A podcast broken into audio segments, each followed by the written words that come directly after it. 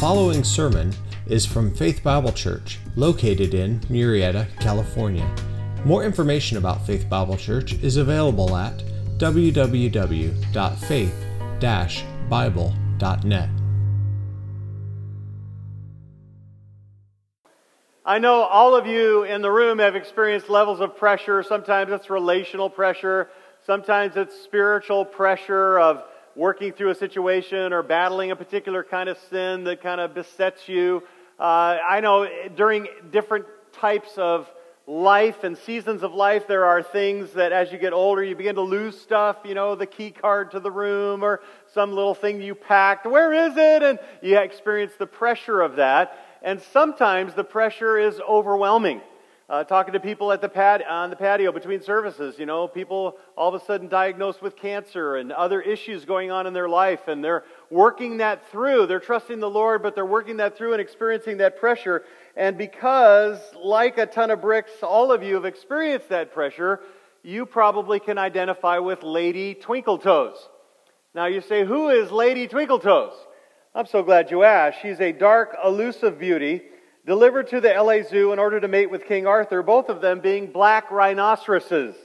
The zookeeper, Gary Richmond, writes about the arrival of Lady Twinkletoes and the unique pressure that she experienced. You say, what was the pressure? Well, to get to the zoo, she had to be shipped on a cargo ship.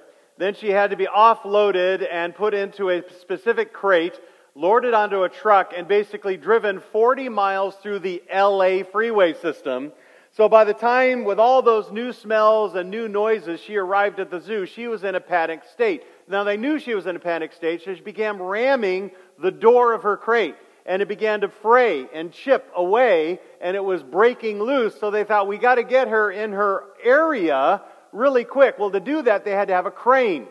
So they got this crane, and it was all ready to go. They hooked her up, and they had to bring her up about 25 feet over Uh, the wall and then back down into her area to be able to release her from the crate. Well, as she got up in the air, that was it. She had reached this stress point. She knew that her life was in massive danger, so she began to ram that door in a very much a pattern and actually broke open the door while she's 20 feet up. All true. And so now the zookeepers and the doctors are going nuts because they're going, if she jumps out of that crate, right at this point at 20 feet, she's going to die. She will die from her own weight hitting the ground. So the crane operator is going as fast as he can to get her to 10 feet, 8 feet, 6 feet, gets down to 4 feet, and she said, That's it, and she makes a leap for it. And she hits the ground with a thud, and everybody gasped and wondered what was going to happen, and she got up. Well, now she is so agitated and so out of her mind and so mad and afraid, all combined with all that pressure on her, she sees a pile of rocks that have been made in her exhibit and she charges it for about 25 feet full speed and hits that pile of rocks and actually moves them and collapses on the ground almost semi unconscious. And then she's so mad that she sees another pile of rocks. She gets up and rams that one, collapsing on the ground and getting up a little bit slower. And then what happened is what caused everyone's mouth to drop open. Because they began to see in the morning sun that her skin began to turn red. And what was happening was she was on maximum stress, maximum uh, basically fear and rage and all those emotions that she was basically bleeding to death externally. The capillaries in her skin were bursting and blood was making its way to the surface and she was bleeding on the outside. This happens to hippos, it happens to elephants under this kind of stress, and it happens to rhinoceroses. And so they're all standing there hoping that she's going to be okay, and everybody stayed really silent. And what happened is she genuinely and effectively calmed down and lived at the LA Zoo for another 34 years. Now, the reason I share that story with you is that when the doctor said that she's experiencing maximum stress, I want you to hear another doctor. His name is Dr. Luke, and he writes about Jesus Christ in Luke chapter 22, verse 44, and says these words. Take a look at your outline, if you would. You'll see it there very, very clearly. It says this He says, He was praying, being in agony, he was praying very fervently. And his sweat became like what? Drops of blood falling down upon the ground. You who love Christ this morning, have you considered the pressure that Jesus Christ experienced prior to his crucifixion? Have you ever tried to imagine how it must be and how agonizing it was for the holy, righteous, sinless God to be a sin bearer? For God Himself, who knows about what holy wrath is, knows it firsthand because He's God to then anticipate experiencing God's holy wrath for your sin upon himself. What was that like? You ever go down that road? Because this morning we're going to swim with Christ in some very deep waters. We're going to see Jesus up close and personal as he experiences pressure far beyond anything that you and I will ever experience. His bearing sin is to rescue you from your sin. His suffering wrath is to keep you from the wrath of hell. His agony is to encourage you in the midst of your agonies that you're going through right now. And his substitution is supposed to help you to substitute your fear, your struggles, with confidence in his truth. Today, I want you to witness our Lord as he agonizes in prayer in the Garden of Gethsemane. If you're not there already, please open your Bibles to Mark chapter 14, verse 32 to 36, and please follow along in your outline that's provided for you because it's Thursday evening of the final week of his earthly ministry. It is very late. The Lord and his men just enjoyed the Passover celebration, and they just inaugurated the very first communion service.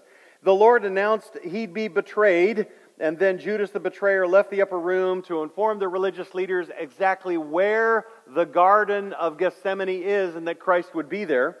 Christ, in humility, washes the men's feet, and in pride, the men argue over who's the greatest. And Jesus taught his men the entire upper room discourse in John 13 through 17, left the upper room.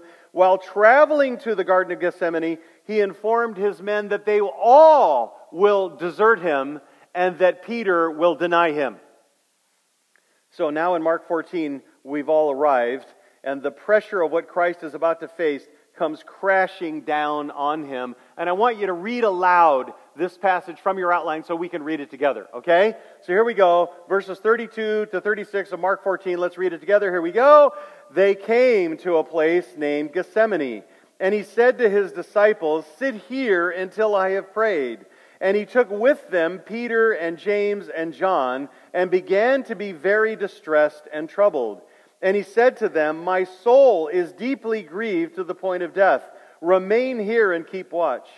And he went a little beyond them and fell to the ground and began to pray that if it were possible, the hour might pass him by.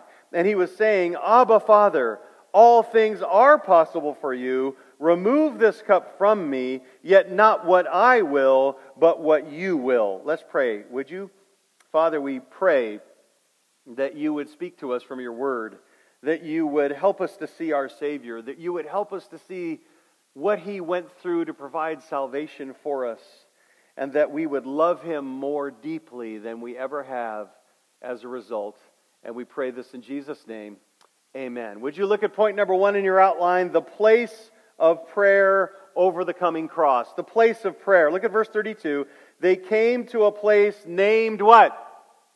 Gethsemane. Gethsemane means oil press. It, eh, there are a lot of olive trees there. Uh, and it's referred to in the scripture, it's more than just an olive grove. Uh, probably the modern equivalent to the Garden of Gethsemane, it's called a garden as well, is uh, the freeway rest stop. You know, you're traveling along, you need a place to rest, refresh yourself, use the restroom, get a little food, sit in the shade for a while. That's what the Garden of Gethsemane was. It's a gathering place. It wasn't just a grove of trees, but a place where people would meet. And we know that they went there often. And we know that because John chapter 18, verse 2 talks about Judas, and it says, Now Judas also, who was betraying him, knew the place, referring to Gethsemane, for Jesus had what? Often met there with his disciples. The garden is one of their favorite gathering spots to be together and to escape the crowded city, for them to discuss things. But here, Christ will experience a divine struggle that defies comprehension. Next to the cross, are you ready? This is the greatest agony that has ever been experienced on planet Earth. It will help you to see God. It will be like open heart surgery on Jesus Christ to see what drives him internally. And if your heart craves to know our Lord Jesus Christ in a more intimate way, this is a passage you need to return to and a passage you need to understand as best you can. They are deep waters, but they're good ones. And during this second greatest agony, Christ, who is God incarnate, is anticipating God's wrath being poured out on him. I, want you to understand what I just said. He's God, so he knows about the wrath of God. He knows what this wrath is going to be, and he is repelled by it because he knows. We sometimes think we know about the wrath of God, but Christ knows the wrath of God. And he's perfectly holy, and now he's going to be the bearer of what is against holiness, against God's character. He's going to bear sin. Wow. And the pressure is so great that it would literally, without exaggeration, physically killed Jesus Christ in this scenario that we just read had the Father not intervened. Had the Father not intervened, Christ would have died at this moment, and it would have been premature. So understand, it's why Jesus expresses, number two in your outline, the priority of prayer over the coming cross the priority of prayer over the coming cross. Verse 32 They came to a place named Gethsemane, and he said to his disciples, Sit here until I have prayed. They came, uh, that's Jesus and the eleven. Judas is not with them. He's plotting Christ's arrest here. Probably near the entrance of the garden, Jesus says very forcefully, he speaks with purpose here. He tells the eleven to remain at the entrance location until he's done praying. But while Jesus goes to war, the disciples go to sleep. While they snore, Christ is engaged in a life threatening, agonizingly difficult spiritual battle. Now, you know about Christ's battles with Satan. He's obviously, through his earthly ministry, being tempted along the course. But there are three times in specific that Christ is battling the enemy. The first one was the temptation in the wilderness. Remember that? And there are three phases that the enemy brings to him. The last is just bow down and worship me, and you won't have to go to the cross. The second time is with the apostle Peter, and Peter says, You're not going to die. And Jesus says to him, Get behind me, Satan, because that's the second direct to not go to the cross. And the third direct temptation is right here. It's right here, the agony of the garden.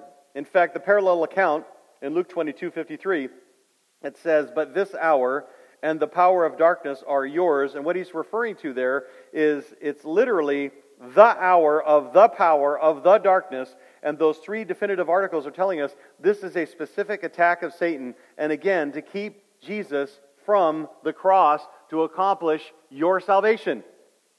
And here in the garden, Satan hopes to drive Jesus to say to the Father, I can't do it. Or to drive Jesus to say to the Father, I won't do it because it's so overwhelming.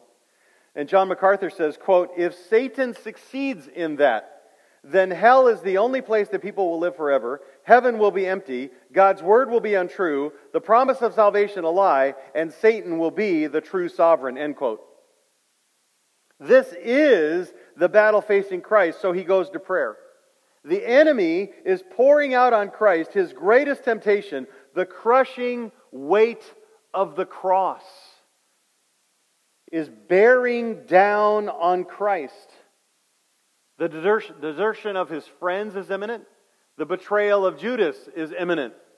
But beyond that, verse 32 says, Jesus pours out his soul before God. Sit here until I have prayed. Get this. Jesus Christ needs to intimately connect with the person that he's enjoyed perfect oneness with for all eternity.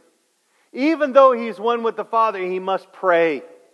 Which brings us to number three in your outline the purpose of prayer over the coming cross. The purpose of prayer. Read verse 33. Look at it. And he took with him Peter and James and John. There's a definite article with each name, which is unusual because he's singling out, naming individually the Peter, the James, and the John to accompany him. These three were the special ones who then witnessed the raising of Jairus' daughter. These three are the ones who uh, witnessed the Mount of Transfiguration and the glories of Christ. And these three plus Andrew were the ones who were taught about the end of the world in Mark chapter 13. These three had a unique relationship with Christ. And why did he then leave the eight by the entrance and take Peter and James and John deeper into the garden with him? Well, my study has led me to believe three main reasons. First, to have the support of intimate friendship. Listen, when you're going through a crisis, do you want the support of intimate friendship? Sure, you do. Jesus is God. Can I hear an amen? But he is also 100% man. And being 100% God, 100% human, Christ felt the need for companionship, the desire for friendship, and the hope of support during a deep trial. Just like you, just like me. Listen, Christ not only needed food and drink and clothing and shelter and sleep, but he also desired human fellowship. He did. So the God man invites the inner three to remain close to him for his encouragement, for his strength, as he is overwhelmed by the greatest pressure ever experienced. These three have seen the glories of the transfiguration, and now they're going to see the deepest agony of his soul. They're going to see it. Why does Jesus have only these three? Secondly, to grow by learning a truth to later be shared or later be recorded. These three were chosen to learn a lesson, to know how important it is to pray so you can triumph in, in, in temptation. Listen, don't miss this. In order to triumph in temptation, you need to pray. In order to triumph in trial, you need to pray. That's right. And this is really made clear here. Sadly, these three are going to learn the way that I learn it through failure. Anybody with me on that? They learn best by failing to pray, failing to, uh, you know, to resist temptation. They're going to learn out of the disaster of their prayerlessness. They just declared themselves the champions who would never fail Christ. Peter, who said, I would never deny you. But they all fail because they all fall asleep during Christ's life and death battle, they learned the lesson of just how important it is to pray. That spiritual strength only comes through the dependent.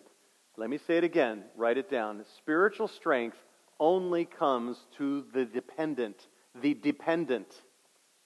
And that's what prayer is it's dependence. Think about it. If Christ himself needed to pray in the face of temptation, how much more do we need to pray in the face of temptation? Jesus gives his men here a present tense, continual imperative command stay awake, keep praying, be spiritually alert and ready, not for the coming of Judas, but for the coming of temptation. So when you don't pray, you are not prepared for temptation. When you don't pray, you're not prepared for trial. One more time. When you don't pray, you're not prepared for temptation or trial. So, why the three? Well, Christ desired their friendship to be close.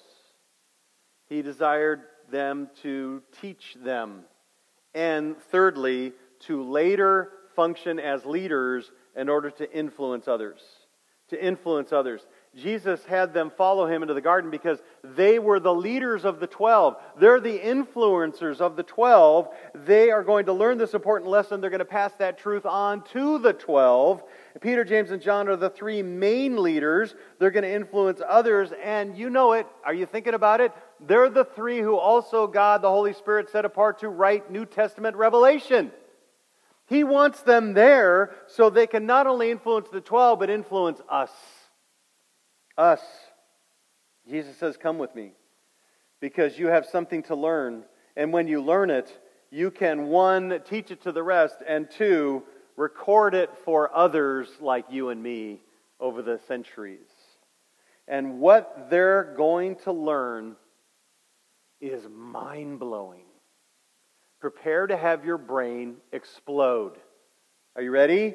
Number four, the divine pressure over the coming cross. The divine pressure over the coming cross. As Jesus is going off to pray, verse 33 says, He began to be very distressed. You see it there? Very distressed and troubled. Verse 34. And he said to them, My soul is deeply what? Grieved. To the point of what? Death. Thank you, all three of you. So remain here and keep watch.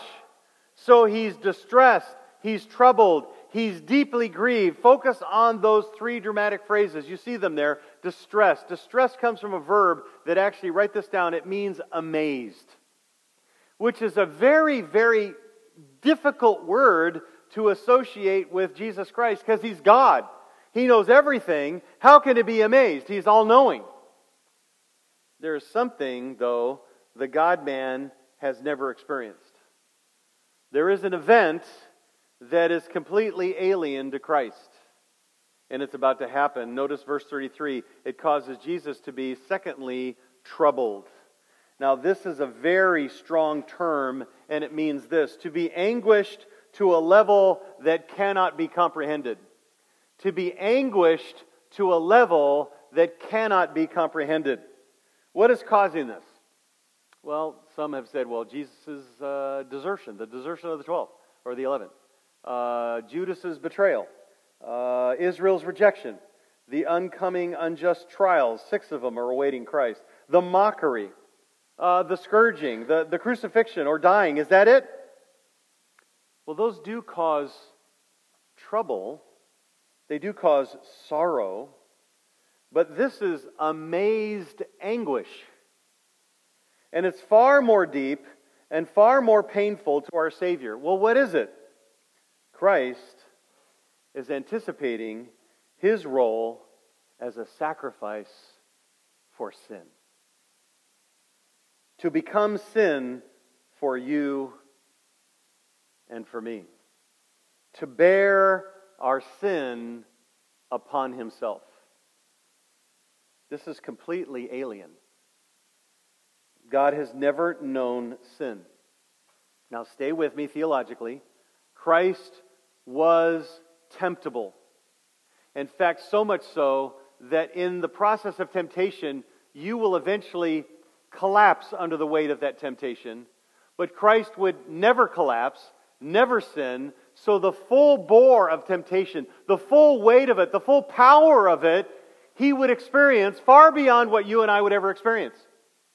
So he's temptable, and yet because he is 100% God, he could never actually sin because he's God and God can't sin. This is the doctrine of impeccability. Christ was impeccable. Jesus Christ cannot sin, but that does not mean he did not experience the full weight of temptation. Christians, we struggle with sin, and even though our old nature is dead, and by the way, when you're a Christian, your old nature is dead. Romans 6 6 says it is dead. It is so strong, though, sin in our life, the very memory of it and the nature of it affects us so deeply, and that's why we struggle to do what is right and not sin, the sin residuum. But that is not the same with our Savior. It's not the same with Him. Though He felt the intensity of temptation at a deeper level than any of us will ever have been tempted, because of his holy nature, his sinless purity, his total righteousness, his perfect obedience. Here, Jesus struggles only because of the power of perfect holiness. Get this. God the Father is asking Christ the Son to embrace sin as a sin bearer. The first person of the Trinity is asking the second person of the Trinity to basically, not as a sinner, but a sin bearer, to be that, to pay the wages of sin and to accept our punishment for our sin. Now you know what the Bible says. Look at 2 Corinthians chapter 5 verse 21. Take a look at it. It says this, he made him who knew what? No sin to become sin. Isaiah 53, 4 and 5. He would be pierced. This is what Troy shared in his testimony. He would be pierced for our transgressions. He would be crushed for our iniquities. You say, yeah, yeah, yeah, Chris, I get it. Jesus died for me. No, no, no, friends. It is much deeper than that. The punishment for sin is not only death, but bearing, experiencing, suffering under God's wrath for sin. The wrath that we deserve for our sin against God was not a momentary expression of wrath. We think about wrath as a moment where wrath and then you're done. That's not the point here.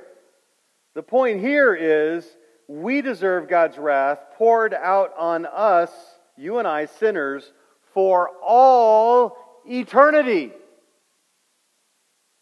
Our just punishment for our sinful nature and our sinful choices is an eternity of God's wrath against us. We deserve the torments of God's wrath poured out on us in hell forever. Are you getting this? Forever eternal wrath. When Jesus bears the wrath for our sin against himself in our place, he is bearing an eternity full of wrath for every individual he died for. In eternity of God's wrath for each believer. For every sinner he died for, Christ took that sinner's eternal wrath. All of your future eternity in hell, he took upon himself. For the millions of sinners for whom he died, Jesus took the millions of eternities of wrath on the cross, and he bore that wrath for his children, past, present, and future, all at once on the cross. See, how could he do it? He's God. He's perfect. He's sinless. He can bear that. You can't, and I can't. We cannot earn our way. We cannot be good enough. We could not take this punishment. Only Christ could do it on our behalf. Now you can begin to understand why Christ is experiencing amazed anguish. Now you get why his struggle was so great. This is a divine pressure that you will never experience, but it is a holy pressure our Savior bore fully for you. It is so overwhelming that Christ is also, thirdly, deeply grieved. You see it there in your outline? Deeply grieved. He was distressed, one. He was troubled, too. He's deeply grieved, verse 34. And he said to them, My soul is deeply grieved to the point of what? Death. Thank you. One more time, to the point of what? Death. Death. So he says, Remain here, keep watch, keep praying. Deeply grieved describes the action of being surrounded by sorrow. Now, all of you in this room at probably at some point have experienced being surrounded by sorrow. That that's all you know at that particular moment is sorrow or grief or the struggle of that. And that's exactly what this word is. The Greek word deeply grieved is perilipos, and that prefix peri basically is perimeter or periphery. And what he's saying is that Christ is submerged, he's engulfed, he's encircled with grief and pressure. It's horrible, deeply grieved. It is so bad that Jesus, and this is God speaking God's word here, uh, so we know it's accurate. Christ is grieved to the point of, say it one more time, death. Christ has reached the very limits of pressure, the very limits of emotion, the limits of grief, the limits of distress, and the limits of anxious trouble. He is truly about to physically die right here right here now. Luke 22 describes the pressure so intensely on his body that he began to sweat drops of blood. The same verse we read at the beginning, Luke 22 44. And being in agony, he was praying very fervently, and his sweat became like drops of blood falling upon the ground. It's called hematidrosis. It's under immense stress what happens is the capillaries gorge, they inflate, and then they explode. And the blood comes out the sweat glands. This is the maximum amount of human stress. This is the greatest amount of stress that any human can endure. The pressure is so great that the Father actually in Luke 22 43 tells us that he sent an angel to strengthen Christ so he would not prematurely die in order to rescue him from premature death. Christ might have bled to death just from the stress of this moment. That's how much agony he is about to experience. He knows what's coming. How could our Savior not be deeply grieved? Not only is our Jesus perfectly holy, but about to bear the ugliness of unholy sin, but Jesus is God, so he knows exactly the justice of God's wrath against sin. And now he is about to have a million eternities of wrath, of God's righteous wrath poured out on him. And plus, he is holy and therefore is bearing all of this because he knows what's coming, it is unbelievably painful and stressful. How could he not be deeply grieved to the point of death when for all eternity Jesus was perfectly one with the Father and the Spirit? He was in perfect communion. He was in perfect fellowship. He was in perfect intimacy. He was in perfect relationship. But now, for the first time, and I cannot explain it, in some manner, he's separated because of sin, but not just any sin, your sin. Jesus did all of this for you, for his children. And in the midst of this battle, he commands his closest friends, verse 34, remain here and keep watch. What did they hear? Number five in your outline the plea over the coming cross. The plea over the coming cross. Verse 35, what's he do? He went a little beyond them. He fell to the ground. He began to pray, and if that were possible, that this hour might pass by him, pass him by. Jesus goes beyond the three in the garden, falls to the ground in prayer, and in agony was so great he couldn't stand up. You ever been in that situation? Your agony, your situation, your trauma is so great, you go, I got to sit down. Well, this is even greater than that because he can't stand. In fact, Mark tells us that he went a little beyond them, and Luke 22 tells us and clarifies that Jesus is only a stone's throw away from the disciples. From the four Gospels, we understand that Jesus first, Luke 22, went to his knees, and then Matthew 26, he fell on his face, and the Greek fell paints a vivid picture of how Christ is falling to the ground. Can you imagine the three as they're watching this, stained with blood, him falling to his knees and then falling to his face, buckling under this pressure? He doesn't cry. He doesn't feel sorry for himself. He prays. He prays. And his prayer is not because he's fearing a dark destiny or because of the coming physical suffering. He is praying because he knows the horror that he's about to experience being somehow, in some way, separated from the Father, as he bears also the ugliness of our sin upon himself and is punished there. Jesus himself is about to become the object of divine wrath of God against sin. And in this prayer, he's anticipating what's going to happen on the cross when he says in Mark 15, My God, my God, why hast thou what? Forsaken me.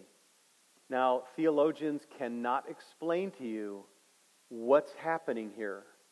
Jesus never ceases to be 100% God and one with the Father and the Spirit, but there's something going on here that is profound and deep and so agonizing that he would cry out. What does Jesus ask here? Look at verse 35.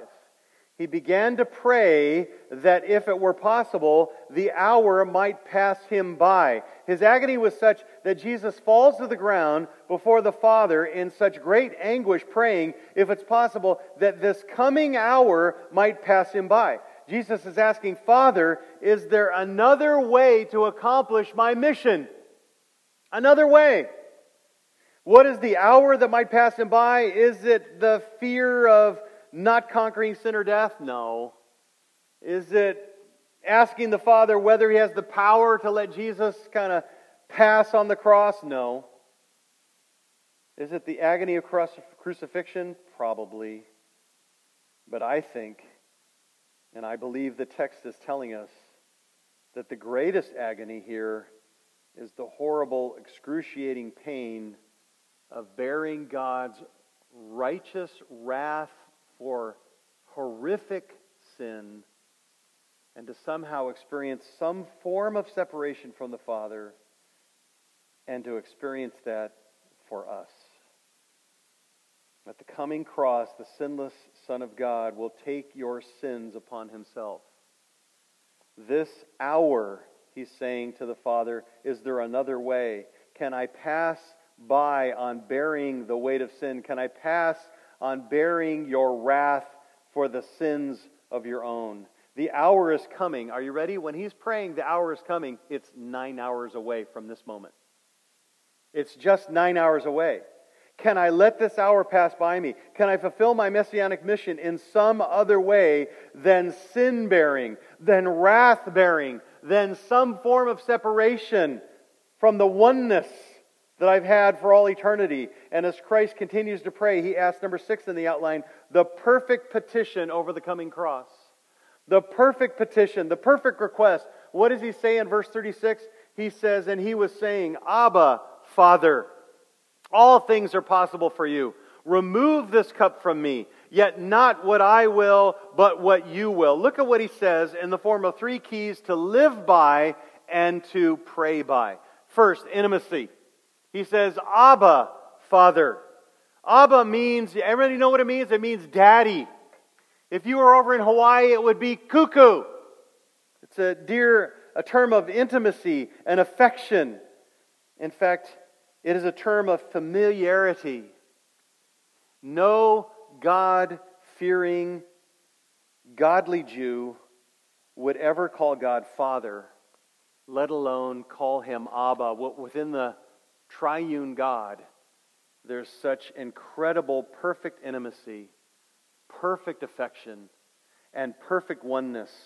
In order to glorify God, this kind of unity that's found in the triune God is, is what God calls us to be in our marriages. There will be moments when you can experience that oneness that God designed for marriage.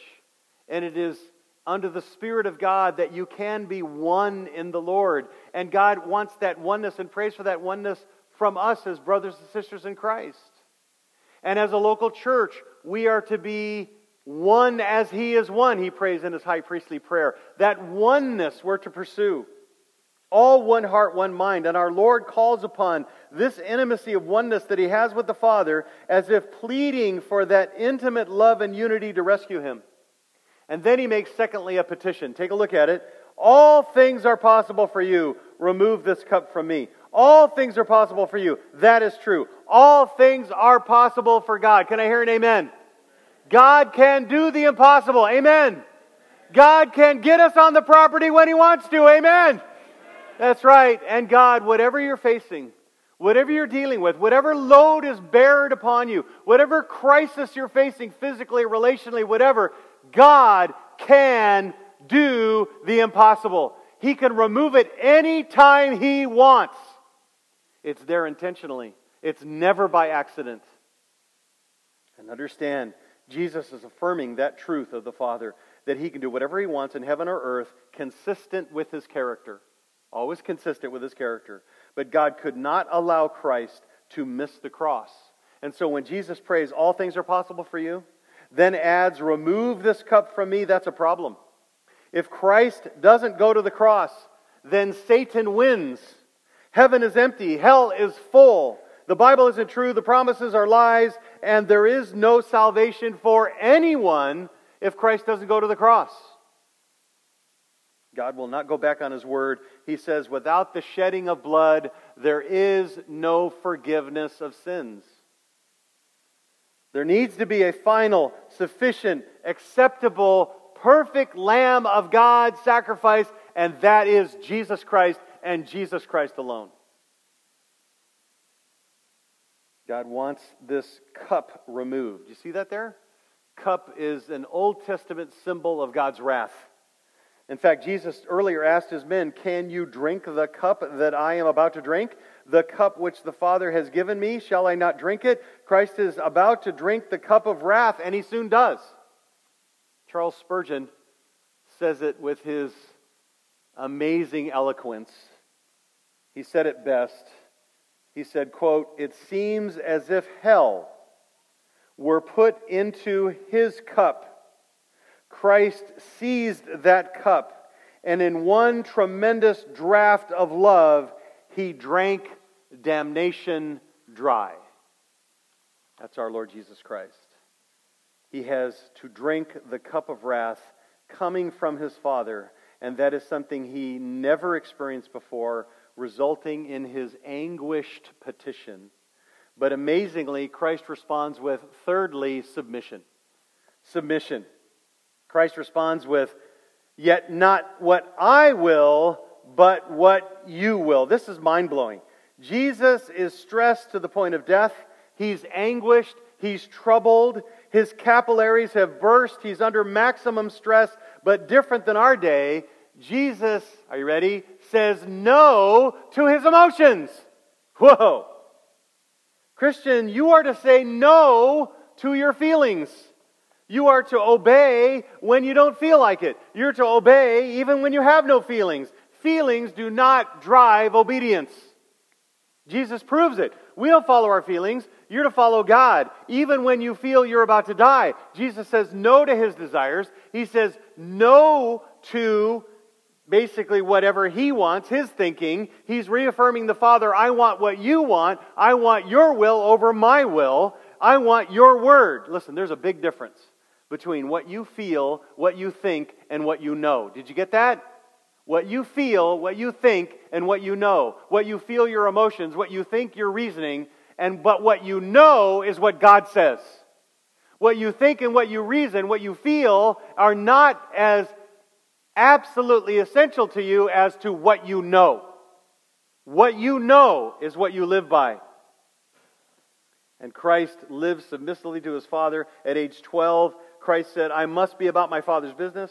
Early in ministry, Christ said, My food is to do the Father's will. In John 6, later he says, I have come from heaven not to do my will, but to do the will of him who sent me. And now, in the greatest act of submission and the greatest act of obedience, Jesus takes the full chalice of man's sin and God's wrath, knowing it means separation from his Father, and with steel resolve, he drinks the entire cup and does so for you. He did it to redeem his own. So let's conclude. One, Jesus knew pressure. Would you agree?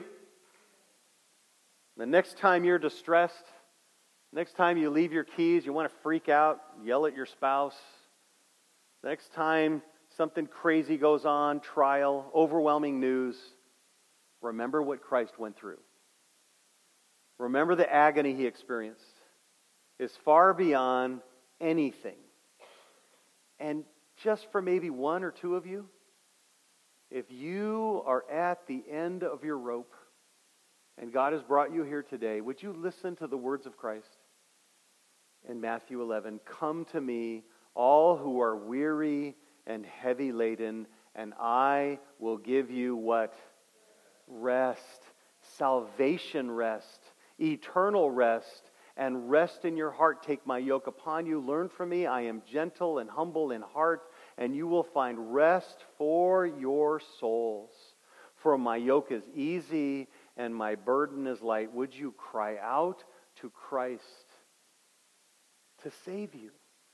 Turn from your sin and choose to follow Christ. God is sovereign in salvation. You are responsible to respond. Respond. Cry out to Him to change your heart and to be the one you believe is the only way of salvation, the only way who can rescue you, the only faith that is genuine, the only faith that is God driven. Every other religion, we're working our way to heaven. Christianity is God did all the work, and we're trusting Him. Stop fighting and surrender to Christ. And for those of you who are Christians, stop striving and depend on the Word, depend on His Spirit. Like a little boy, put your hand in His hand. Like a little girl, put your hand in His hand and say, I can't do this, but you can. You can walk me through this. Number two, Jesus helps us understand emotions. Listen, we Christians have a hard time with emotions. And emotions, He made us emotional beings. And here you see incredible emotion, anguish, sorrow, deep grief, all of that. It is, it is okay to have emotions, but never without trust and never without, I want your will over mine. Listen, you're never right, nor pleasing to God for yelling matches, for screaming at others, for sorrow without trust. Never. You say, I'm just being honest. No, you're being selfish and sinful. On the other hand, allow believers to grieve. Many times it's the death or departure of a loved one. Allow believers to wrestle with God, to go through times of sober dependence. Number three, Jesus is a model of submission. This is not just for children and parents and wives and citizens. This is God delighting when we come to Him in prayer, but with our prayers, it should always have the caveat, not my will, but yours be done. Amen? That's what it's supposed to be. As you plan, even is it's if the Lord wills, say it out loud, affirm it. Your future depends on it, but your future is in his hands. Singles, trust him for your future. Families, trust him with your children. Don't fear today. This is how we're a witness in this watching world to manifest trust in God when everybody else is afraid.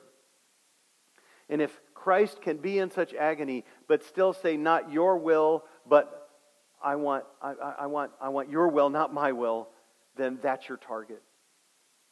And number four, Christ's agony should result in your adoration. Don't put your stuff away. Understand, beloved friends, how can we not weep with joy and thanksgiving for what he has done?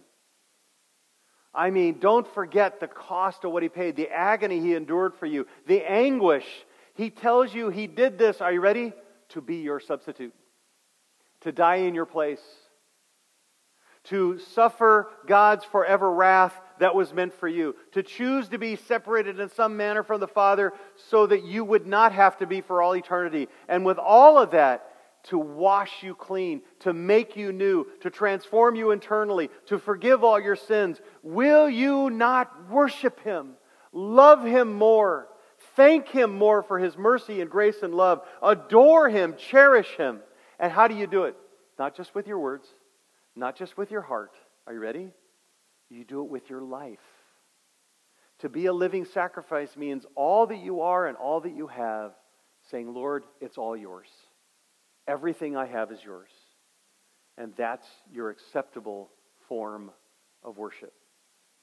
Let's pray, shall we? Heavenly Father, we ask that you would use your word to change our lives, and maybe for one or two, that you would actually draw them to yourself, help them to see their sinfulness, help them to cry out to you, and that you would invade their heart, awaken them so they can respond to you in repentance and faith. And Father, for all of us, that we would love you and cherish you and worship you and adore you for the depths that you went that can't even be fathomed by us. But that you did that so that we could be right with you, that we could be forgiven and cleansed and walk as your children. We pray, Father, that you would be pleased with our response to our worship today, that it would truly be an offering, and we'll give you all praise and all glory for what you'll do. And we pray this in Jesus' name. And all God's people said, Amen.